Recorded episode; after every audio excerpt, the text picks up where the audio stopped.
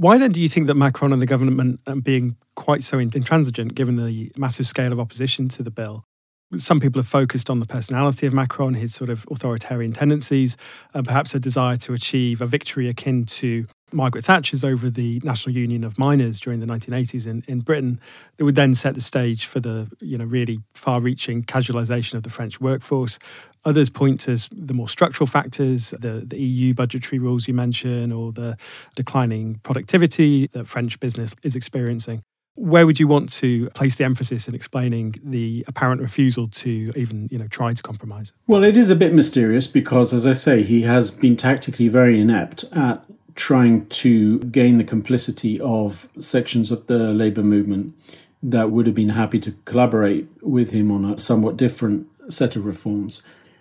I think that one of the factors is clearly that, yeah, I mean, there are fantasies about, um, do, you know, doing a Thatcher and, and leaving a mark. I mean, we must remember that Macron is a lame duck president. He can't stand again at the next presidential elections, and he doesn't have a strong parliamentary majority he can rely on.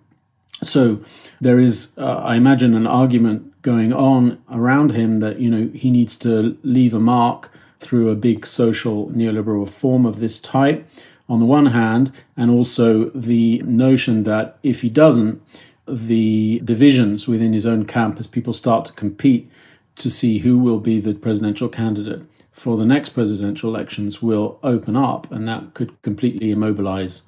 the rest of his presidency in terms of being able to do anything significant. That is clearly an, an important factor. I think there may also be a strategic issue here, which is that as we've discussed before in previous discussions, you know, Macron support was originally uh, in 2017 was based on soaking up a whole number of uh, centre-left votes, people who'd voted for the Socialist Party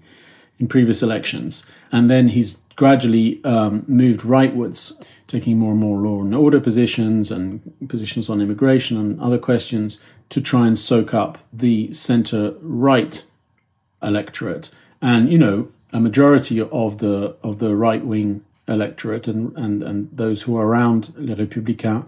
in the French National Assembly want this reform very much. They think it's a great thing. And so, strategically, if the idea is to really squeeze the right so that it's forced to splinter and you know a bigger section, I mean sections of it already in the Macron camp, but to try and really finalize that process, then this reform could play that kind of role. But it's clearly uh, going to be more problematic if that's the idea than they thought, because the, the right has split over this issue. And that's the reason why the vote of no confidence was so close in the National Assembly. There are all these factors involved. I think there's also the notion that because until 2010, most governments in France faced with big social movements tended to back down because they were worried about these movements escalating and becoming, you know, in the hopes of those on the on the radical left, something akin to another May '68, you know, a, a, social explosion that would that would bring together workers, students, and other sections of society. Sarkozy presidency in 2010 represented a rupture with that because he faced down the unions and succeeded in facing them down, and it didn't lead to any severe consequences in terms of a social explosion. And so there is an idea, this generation of French politicians and younger, like Macron, I think they're really not used to the idea, they don't accept the idea of the older generation that that you need to, you know, treat these issues as hot potatoes that you have to be really careful about and, if necessary, back down over. They kind of absorbed the idea that French society has become so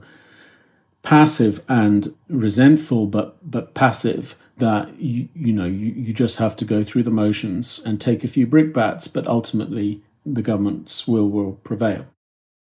If you'd like to hear the rest of this episode of PTO Extra, please consider becoming a £5 supporter on Patreon. As well as getting access to extended versions of regular shows, you'll also get access to all future episodes of PTO Extra.